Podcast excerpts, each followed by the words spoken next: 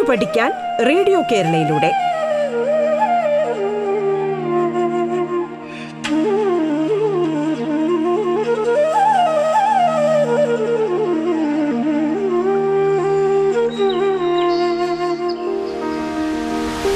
എല്ലാവർക്കും നമസ്കാരം.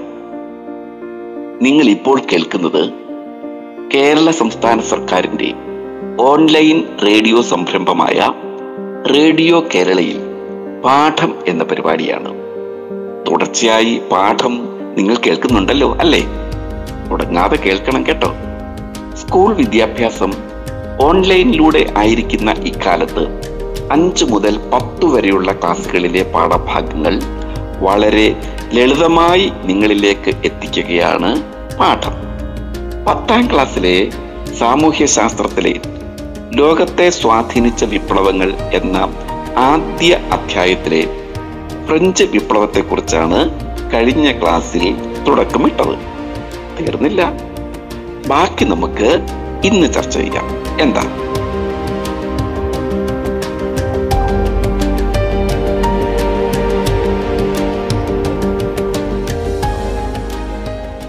ഒരിക്കൽ കൂടി എന്നെ നിങ്ങൾക്ക് പരിചയപ്പെടുത്താം. ഞാൻ എം എസ് മധു. പത്തനംതിട്ടയ്ക്കടുത്തുള്ള വള്ളിക്കോടാണ് എന്റെ വീട്. ആലപ്പുഴ ജില്ലയിലെ Chengannur Mulakuzha government higher secondary സ്കൂളിലെ ചരിത്ര അധ്യാപകനാണ് ഞാൻ. ശരി നമുക്ക് ക്ലാസ് ആരംഭിച്ചാലോ? കഴിഞ്ഞ ക്ലാസ് ഫ്രഞ്ച് വിപ്ലവത്തിന്റെ ആരംഭം കുറിച്ചുകൊണ്ടുള്ള ടെന്നീസ് കോർട്ട് പ്രതിജ്ഞയെക്കുറിച്ചും തുടർന്നുള്ള മനുഷ്യാവകാശ പ്രഖ്യാപനത്തെക്കുറിച്ചും പറഞ്ഞുകൊണ്ടാണ് അവസാനിപ്പിച്ചത് അല്ലേ? ആയിരത്തി എഴുന്നൂറ്റി എൺപത്തി ഒമ്പത് ജൂലൈ പതിനാലിന്. സ്വാതന്ത്ര്യം സമത്വം സാഹോദര്യം എന്നീ മുദ്രാവാക്യങ്ങൾ മുഴക്കിക്കൊണ്ട് വിപ്ലവകാരികൾ ബൂർബൻ രാജവാഴ്ചയുടെ പ്രതീകമായിരുന്ന ബാസ്റ്റിൽ ജയിൽ തകർത്ത കാര്യം നമ്മൾ ചർച്ച ചെയ്തു. മറന്നില്ലല്ലോ? അങ്ങനെയാണ് ഫ്രഞ്ച് വിപ്ലവത്തിന്റെ തുടക്കം. പിന്നീട് ആയിരത്തി എഴുന്നൂറ്റി എൺപത്തി ഒമ്പത് ആഗസ്റ്റ് മാസം പന്ത്രണ്ടാം തീയതി ഫ്രാൻസിന്റെ ദേശീയ അസംബ്ലി കൂടി ചരിത്ര പ്രസിദ്ധമായ മനുഷ്യാവകാശ പ്രഖ്യാപനം പാസാക്കി. ഫ്രഞ്ച് വിപ്ലവകാലത്തെ മനുഷ്യാവകാശ പ്രഖ്യാപനത്തിന്റെ ചില ഭാഗങ്ങൾ പറയാം. ശ്രദ്ധിച്ചു കേൾക്കണേ. സ്വതന്ത്രനായി ജനിക്കുന്ന മനുഷ്യൻ തുല്യ അവകാശങ്ങളോടെ സ്വതന്ത്രനായി ജീവിക്കുന്നു. എല്ലാ രാഷ്ട്രീയ കൂട്ടായ്മകളുടെയും ലക്ഷ്യം മനുഷ്യന്റെ സ്വാഭാവികവും അവിഭാജ്യവുമായ അവകാശങ്ങൾ സംരക്ഷിക്കുക എന്നതാണ്. അവ സ്വാതന്ത്ര്യം സ്വത്ത് സുരക്ഷിതത്വം അടിച്ചമർത്തലുകളെ ചെറുക്കൽ എന്നിവയ്ക്കുള്ള അവകാശമാണ്. എല്ലാ പരമാധികാരവും രാഷ്ട്രത്തിൽ കുടികൊള്ളുന്നു. മറ്റുള്ളവർക്ക് ഹാനികരമല്ലാത്ത പ്രവർത്തനങ്ങൾ നടത്താനുള്ള അധികാരമാണ് സ്വാതന്ത്ര്യത്തിൽ ഉള്ളത്. സമൂഹത്തിന് ഹാനികരമാകുന്ന പ്രവർത്തനങ്ങളെ വിലക്കാനുള്ള അവകാശം മാത്രമേ നിയമത്തിനുള്ളൂ. എങ്ങനെയുണ്ട് മനുഷ്യാവകാശ പ്രഖ്യാപനം? ഇഷ്ടപ്പെട്ടോ? കൊള്ളാം അല്ലേ? ആധുനിക ജനാധിപത്യത്തിന്റെ അടിസ്ഥാന ആശയങ്ങൾ പ്രതിധ്വനിക്കുന്നതാണ് മനുഷ്യാവകാശ പ്രഖ്യാപനത്തിന്റെ അന്തസത്ത അല്ലേ? ഫ്രഞ്ച് ചിന്തകനായ റൂസോയുടെ ആശയങ്ങളാണ് ദേശീയ അസംബ്ലി തയ്യാറാക്കിയ മനുഷ്യാവകാശ പ്രഖ്യാപനത്തിൽ പ്രതിഫലിക്കുന്നത്. അദ്ദേഹത്തിന്റെ പ്രശസ്തമായ ഗ്രന്ഥമാണ് സോഷ്യൽ കോൺട്രാക്ട് അഥവാ സാമൂഹ്യ ഉടമ്പടി. ഭരിക്കുന്നവരും ഭരിക്കപ്പെടുന്നവരും തമ്മിലുള്ള ഒരു സാമൂഹിക ഉടമ്പടിയുടെ ഫലമാണ് ഭരണകൂടം എന്ന് റൂസോ ഈ കൃതിയിലൂടെ അഭിപ്രായപ്പെടുന്നു. ഈ ആശയം രാജാധികാരം ദൈവദത്തമാണ്. Divine right theory of kingship എന്ന പരമ്പരാഗത സിദ്ധാന്തത്തെ നിരാകരിക്കുന്നതുമാണ്. മനസ്സിലായോ? ആ നമുക്ക് വിപ്ലവത്തെ കുറിച്ച് പറയാം. വിപ്ലവകാരികൾ ബാസ്റ്റൽ ജയിൽ തകർത്ത കാര്യം പറഞ്ഞല്ലോ. ആയിരത്തി എഴുന്നൂറ്റി എൺപത്തി ഒൻപത് ആഗസ്റ്റ് മാസം പന്ത്രണ്ടാം തീയതിയിലെ മനുഷ്യാവകാശ പ്രഖ്യാപനത്തിന് ശേഷം ആയിരത്തി എഴുന്നൂറ്റി എൺപത്തി ഒൻപത് ഒക്ടോബറിൽ ഫ്രാൻസിന്റെ തലസ്ഥാനമായ പാരീസ് നഗരത്തിലെ ആയിരക്കണക്കിന് സ്ത്രീകൾ ഞങ്ങൾക്ക് ഭക്ഷണം വേണം ഞങ്ങൾക്ക് ഭക്ഷണം വേണം എന്ന മുദ്രാവാക്യവുമായി വേഴ്സായി കൊട്ടാരത്തിലേക്ക് പ്രകടനം നടത്തി.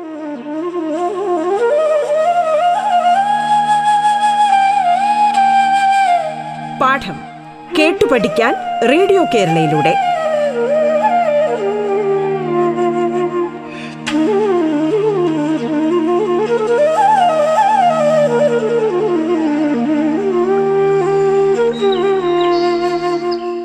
ഫ്രാൻസിലെ സാധാരണ ജനങ്ങളുടെ ഭക്ഷണം റൊട്ടിയായിരുന്നു. സമ്പന്നരുടേത് കേക്കും. ഫ്രാൻസിലെ വിശക്കുന്ന ജനത റൊട്ടിക്കായി നിലവിളിച്ചപ്പോൾ രാജ്ഞി മേരി അന്റോയിനറ്റ്. നിങ്ങൾക്ക് റൊട്ടി ഇല്ലെങ്കിൽ എന്താ? കേക്ക് കഴിച്ചുകൂടെ? എന്ന് ജനങ്ങളോട് പറഞ്ഞതായി പറയപ്പെടുന്നു. അങ്ങനെ അവർ പറഞ്ഞെങ്കിൽ അത് ക്രൂരമായ ഒരു ഒരു പരിഹാസമായി പോയി അല്ലേ? ആ എന്തായാലും വിപ്ലവം ഒരു കാട്ടുതീ പോലെ പടർന്നു. അവസാനം ആയിരത്തി എഴുന്നൂറ്റി തൊണ്ണൂറ്റി രണ്ട് സെപ്റ്റംബറിൽ വിപ്ലവകാരികൾ പുതുതായി രൂപീകരിച്ച ഭരണഘടനയനുസരിച്ച് തെരഞ്ഞെടുക്കപ്പെട്ട ദേശീയ കൺവെൻഷൻ ഫ്രാൻസിനെ ഒരു റിപ്പബ്ലിക്കായി പ്രഖ്യാപിച്ചു. റിപ്പബ്ലിക് എന്താണെന്ന് അമേരിക്കൻ വിപ്ലവത്തെക്കുറിച്ച് നമ്മൾ ചർച്ച ചെയ്തപ്പോൾ പറഞ്ഞതാണ്. ഓർമ്മയുണ്ടല്ലോ അല്ലേ? തെരഞ്ഞെടുക്കപ്പെടുന്ന രാഷ്ട്രത്തലവനുള്ള രാജ്യമാണ് റിപ്പബ്ലിക്. കേട്ടോ? അങ്ങനെ ഫ്രാൻസ് ഒരു റിപ്പബ്ലിക് ആയി. മഹത്തായ ഫ്രഞ്ച് വിപ്ലവം വിജയം കണ്ടു. അതിന്റെ ഫലകം അതിന്റെ ഫലം ദൂരവ്യാപകമായിരുന്നു. ഫ്യൂഡലിസത്തിനും സ്വേച്ഛാധിപത്യ രാജവാഴ്ചയ്ക്കും വരേണ്യമായ പ്രത്യേക അവകാശങ്ങൾക്കും ഒക്കെ ഏറ്റ കനത്ത പ്രഹരമായിരുന്നു ഫ്രഞ്ച് വിപ്ലവം. സ്വാതന്ത്ര്യം സമത്വം സാഹോദര്യം എന്ന അതിഗംഭീര ആശയം ഉയർത്തിപ്പിടിച്ച ആ മഹാവിപ്ലവം അനിവാര്യമായൊരു ചരിത്ര മുന്നേറ്റം ആയിരുന്നു. പക്ഷേ വിപ്ലവാനന്തരം ചില അക്ഷരത്തെറ്റുകൾ വിപ്ലവത്തിന്റെ ഫലത്തോടൊപ്പം വന്നു ചേർന്നു. ഇനിയും അത് പറയാം. ഭീകരവാഴ്ച. റെയിൻ ഓഫ് ടെറർ നെപ്പോളിയൻ ബോണപ്പാർട്ടിനെ നിങ്ങൾക്കറിയാമല്ലോ. അസാധ്യമായി ഒന്നുമില്ല എന്ന് പറഞ്ഞയാൾ. ഫ്രഞ്ച് വിപ്ലവത്തിന്റെ ശിശു എന്നും അദ്ദേഹം അറിയപ്പെടുന്നുണ്ട്. കേട്ടോ? മഹത്തായ ലക്ഷ്യത്തിനായി വിപ്ലവം നടത്തിയ ഫ്രാൻസ് നെപ്പോളിയന്റെ ഏകാധിപത്യ ഭരണത്തിലേക്ക് വഴിമാറി. ഫ്രഞ്ച് വിപ്ലവാനന്തരം ബ്രിട്ടന്റെ നേതൃത്വത്തിൽ ഫ്രാൻസിനെതിരെ രൂപീകരിക്കപ്പെട്ട യൂറോപ്യൻ സഖ്യത്തെ നേരിട്ട് വിജയം വരിക്കുന്നതിൽ സുപ്രധാനമായ പങ്ക് വഹിച്ചത് നെപ്പോളിയൻ ബോണപ്പാർട്ടായിരുന്നു. ആയിരത്തി എഴുന്നൂറ്റി തൊണ്ണൂറ്റി ഒൻപതിൽ അദ്ദേഹം ഫ്രാൻസിന്റെ അധികാരം പിടിച്ചെടുത്തു. അദ്ദേഹം ഒരു ഏകാധിപതിയായിരുന്നു എന്ന് പറഞ്ഞല്ലോ. എങ്കിലും നിരവധി പരിഷ്കാരങ്ങളാണ് അദ്ദേഹം ഫ്രാൻസിൽ നടപ്പിലാക്കിയത്. അതിൽ നല്ല പങ്കും ഫ്രഞ്ച് വിപ്ലവം മുന്നോട്ട് വെച്ച ആശയങ്ങളും ലക്ഷ്യങ്ങളുമായിരുന്നു താനും അപ്പോൾ ഫ്രഞ്ച് വിപ്ലവത്തിന്റെ ശിശു എന്ന് നെപ്പോളിയൻ ബോണപ്പാർട്ടിനെ വിശേഷിപ്പിക്കുന്നതിൽ തെറ്റില്ല അല്ലേ? അതെ. എന്തൊക്കെയാണ് അദ്ദേഹത്തിന്റെ ഭരണപരിഷ്കാരങ്ങൾ എന്ന് നമുക്ക് ചർച്ച ചെയ്താലോ? ശരി. എങ്കിൽ എണ്ണി പറയാം. എന്താ? ഒന്ന് നെപ്പോളിയൻ കർഷകരെ കൃഷിഭൂമിയുടെ ഉടമകളാക്കി. ആ പരിഷ്കാരം കൊള്ളാം അല്ലേ? അതെ. ആ രണ്ട് പുരോഹിതന്മാരുടെ മേൽ രാജ്യം ശക്തമായ നിയന്ത്രണങ്ങൾ ഏർപ്പെടുത്തി. മൂന്ന് പൊതുക്കടം ഇല്ലാതാക്കാൻ സിങ്കിങ് ഫണ്ട് എന്ന പേരിൽ ഒരു പ്രത്യേക ഫണ്ട് നെപ്പോളിയൻ ബോണപ്പാർട്ട് രൂപീകരിച്ചു. അടുത്തത് വളരെ പ്രധാനപ്പെട്ട ഒരു പരിഷ്കാരമാണ്. അതിതാണ് സാമ്പത്തിക പ്രവർത്തനങ്ങൾക്കായി ബാങ്ക് ഓഫ് ഫ്രാൻസ് എന്ന സ്ഥാപനം അദ്ദേഹം രൂപീകരിച്ചു. ഗതാഗത പുരോഗതിക്കായി നിരവധി റോഡുകൾ അദ്ദേഹം പണി കഴിപ്പിച്ചു സുപ്രധാനമായ മറ്റൊരു പരിഷ്കാരമാണ് ആറാമത്തേതായി പറയുന്നത്. നിലവിലുള്ള നിയമങ്ങൾ ക്രോഡീകരിച്ച് ഒരു പുതിയ നിയമസംഹിതയ്ക്ക് അദ്ദേഹം രൂപം നൽകി. മികച്ച ഭരണപരിഷ്കാരങ്ങളായിരുന്നു നെപ്പോളിയന്റേത് അല്ലേ? അതെ. നെപ്പോളിയന്റെ കാലഘട്ടത്തിൽ ഫ്രാൻസിൽ ദേശീയത ശക്തിപ്പെട്ടത് എടുത്തു പറയേണ്ട ഒരു കാര്യം തന്നെയാണ്. ഫ്രാൻസിന്റെ ഭരണാധികാരിയായി തീർന്ന നെപ്പോളിയൻ ബോണോപാർട്ട് ഒരു യുദ്ധ പരമ്പരയ്ക്ക് തന്നെ ആരംഭം കുറിച്ചു യൂറോപ്യൻ രാജ്യങ്ങളെ ഒന്നൊന്നായി ആക്രമിച്ച് കീഴടക്കിയ നെപ്പോളിയന്റെ നെപ്പോളിയന്റെ ഭരണപരിഷ്കാരങ്ങൾ യൂറോപ്പിൽ ആകമാനം വ്യാപിപ്പിക്കുമോ എന്ന് മറ്റ് യൂറോപ്യൻ രാജ്യങ്ങൾ ഭയപ്പെട്ടു. കേട്ടോ? അതുകൊണ്ട് ഇംഗ്ലണ്ടിന്റെ നേതൃത്വത്തിൽ അവർ ഫ്രാൻസിനെതിരെ സംഘടിച്ചു. നെപ്പോളിയനെ അല്ല ഫ്രഞ്ച് വിപ്ലവത്തിന്റെ ആശയങ്ങളെയാണ് അവർ ഭയപ്പെട്ടത്. അവസാനം അത് സംഭവിക്കുക തന്നെ ചെയ്തു. ആയിരത്തി എണ്ണൂറ്റി പതിനഞ്ചിൽ നടന്ന വാട്ടർലൂ യുദ്ധത്തിൽ യൂറോപ്യൻ സൈന്യത്തോട് നെപ്പോളിയൻ ബോണപ്പാർട്ട് പരാജയപ്പെട്ടു. നെപ്പോളിയന് അധികാരം നഷ്ടപ്പെട്ടു. അങ്ങനെ ഫ്രാൻസിന്റെ ചരിത്രത്തിലെ മാത്രമല്ല യൂറോപ്പിന്റെ ആകെ ചരിത്രത്തിലെ ഒരു കാലഘട്ടം അവസാനിച്ചു.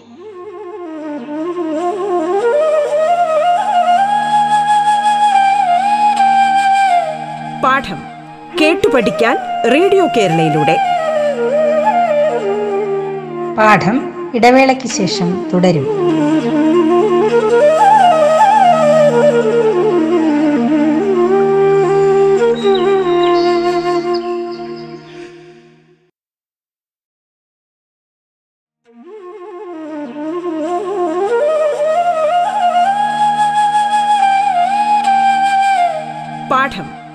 കേട്ടു പഠിക്കാൻ റേഡിയോ കേരളയിലൂടെ. തുടർന്ന് കേൾക്കാം പാഠം.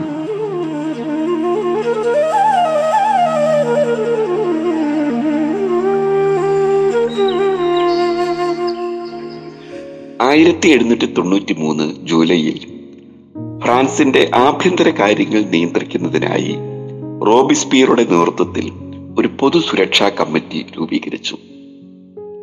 മിറാബോ ഡാന്റൻ തുടങ്ങിയവർ ഇതിലെ അംഗങ്ങളായിരുന്നു.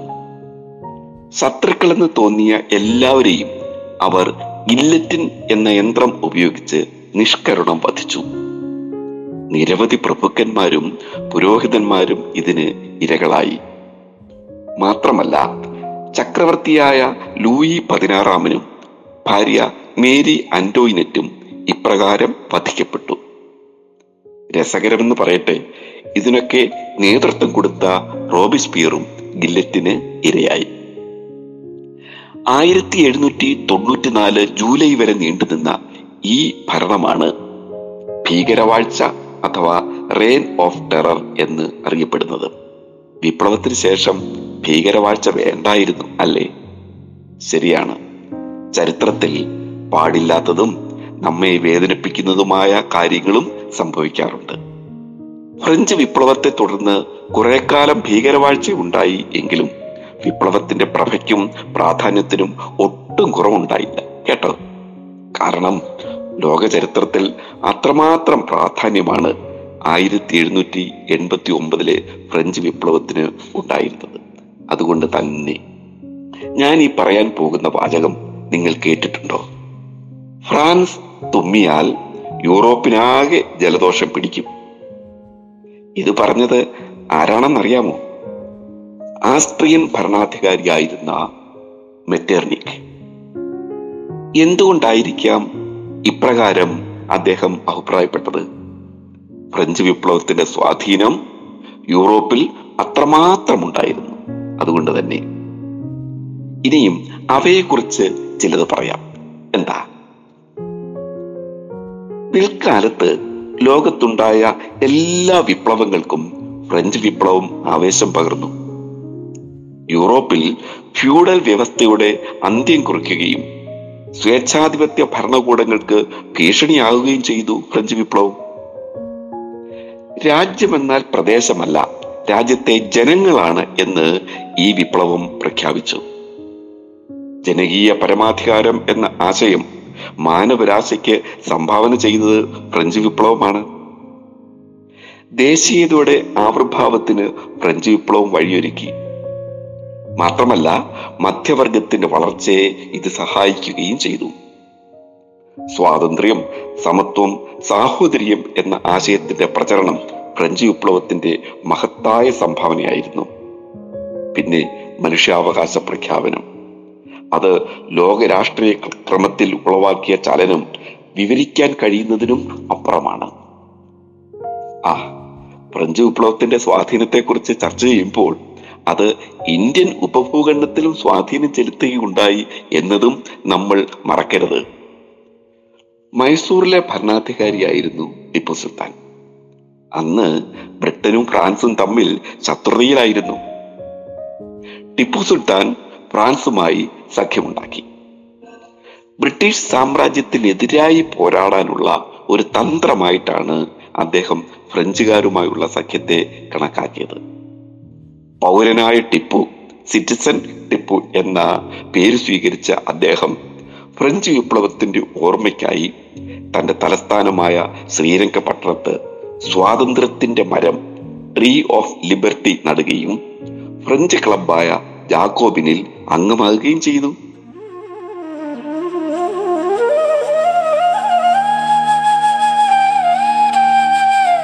പാഠം കേട്ടു പഠിക്കാൻ റേഡിയോ കേരളയിലൂടെ.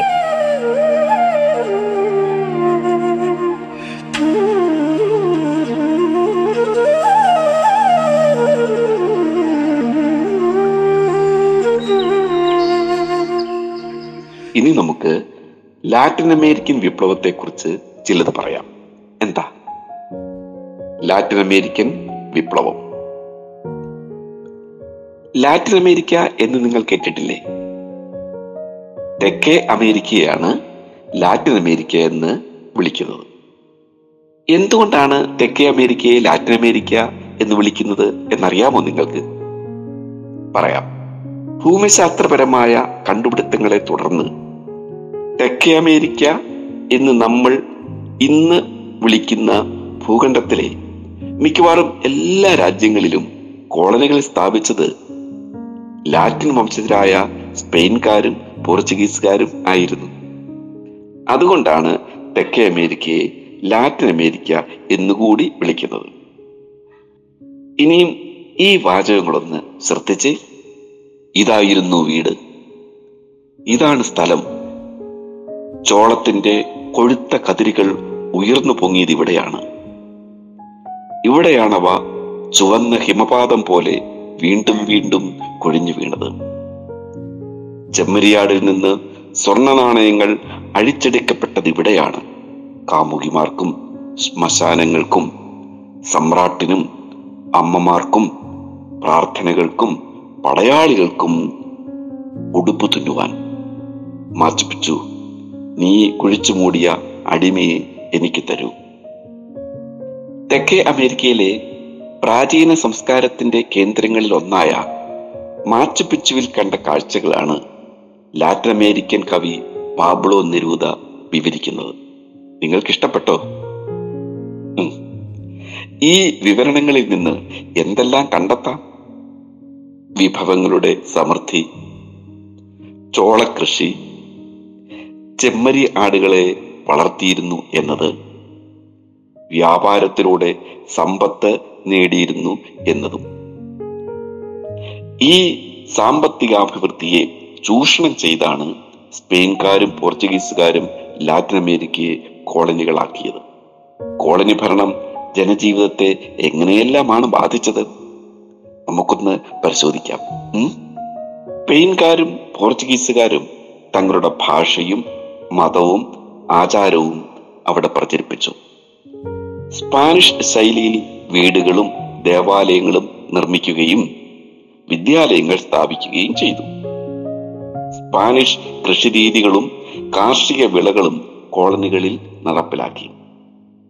യൂറോപ്യന്മാരിൽ നിന്ന് പുതിയ രോഗങ്ങൾ ലാറ്റിൻ അമേരിക്കൻ ജനതയിലേക്ക് പകർന്നു. എല്ലാ രംഗങ്ങളിലും വംശീയ വിവേചനം പുലർത്തി. ലാറ്റിൻ അമേരിക്കൻ ജനോട് ജനതയുടെ സമ്പത്തും വിഭവങ്ങളും കൊള്ളയടിച്ചു.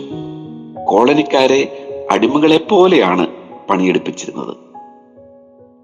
ഇതിനെതിരായി നടന്ന വലിയ പ്രക്ഷോഭം സായുധ സമരമായിരുന്നു ലാറ്റിൻ അമേരിക്കൻ വിപ്ലവം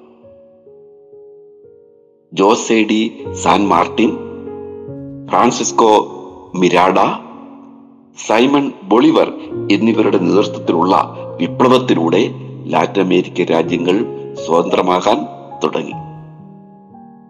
അപ്പോൾ നമുക്ക് ഇന്നത്തെ ക്ലാസ് അവസാനിപ്പിച്ചാലോ?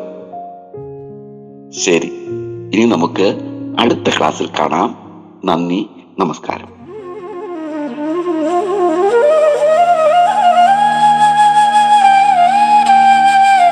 പാഠം കേട്ടു പഠിക്കാൻ റേഡിയോ കേരളയിലൂടെ. പാഠത്തിന്റെ ഇന്നത്തെ അധ്യായം ഇവിടെ പൂർണമാകുന്നു.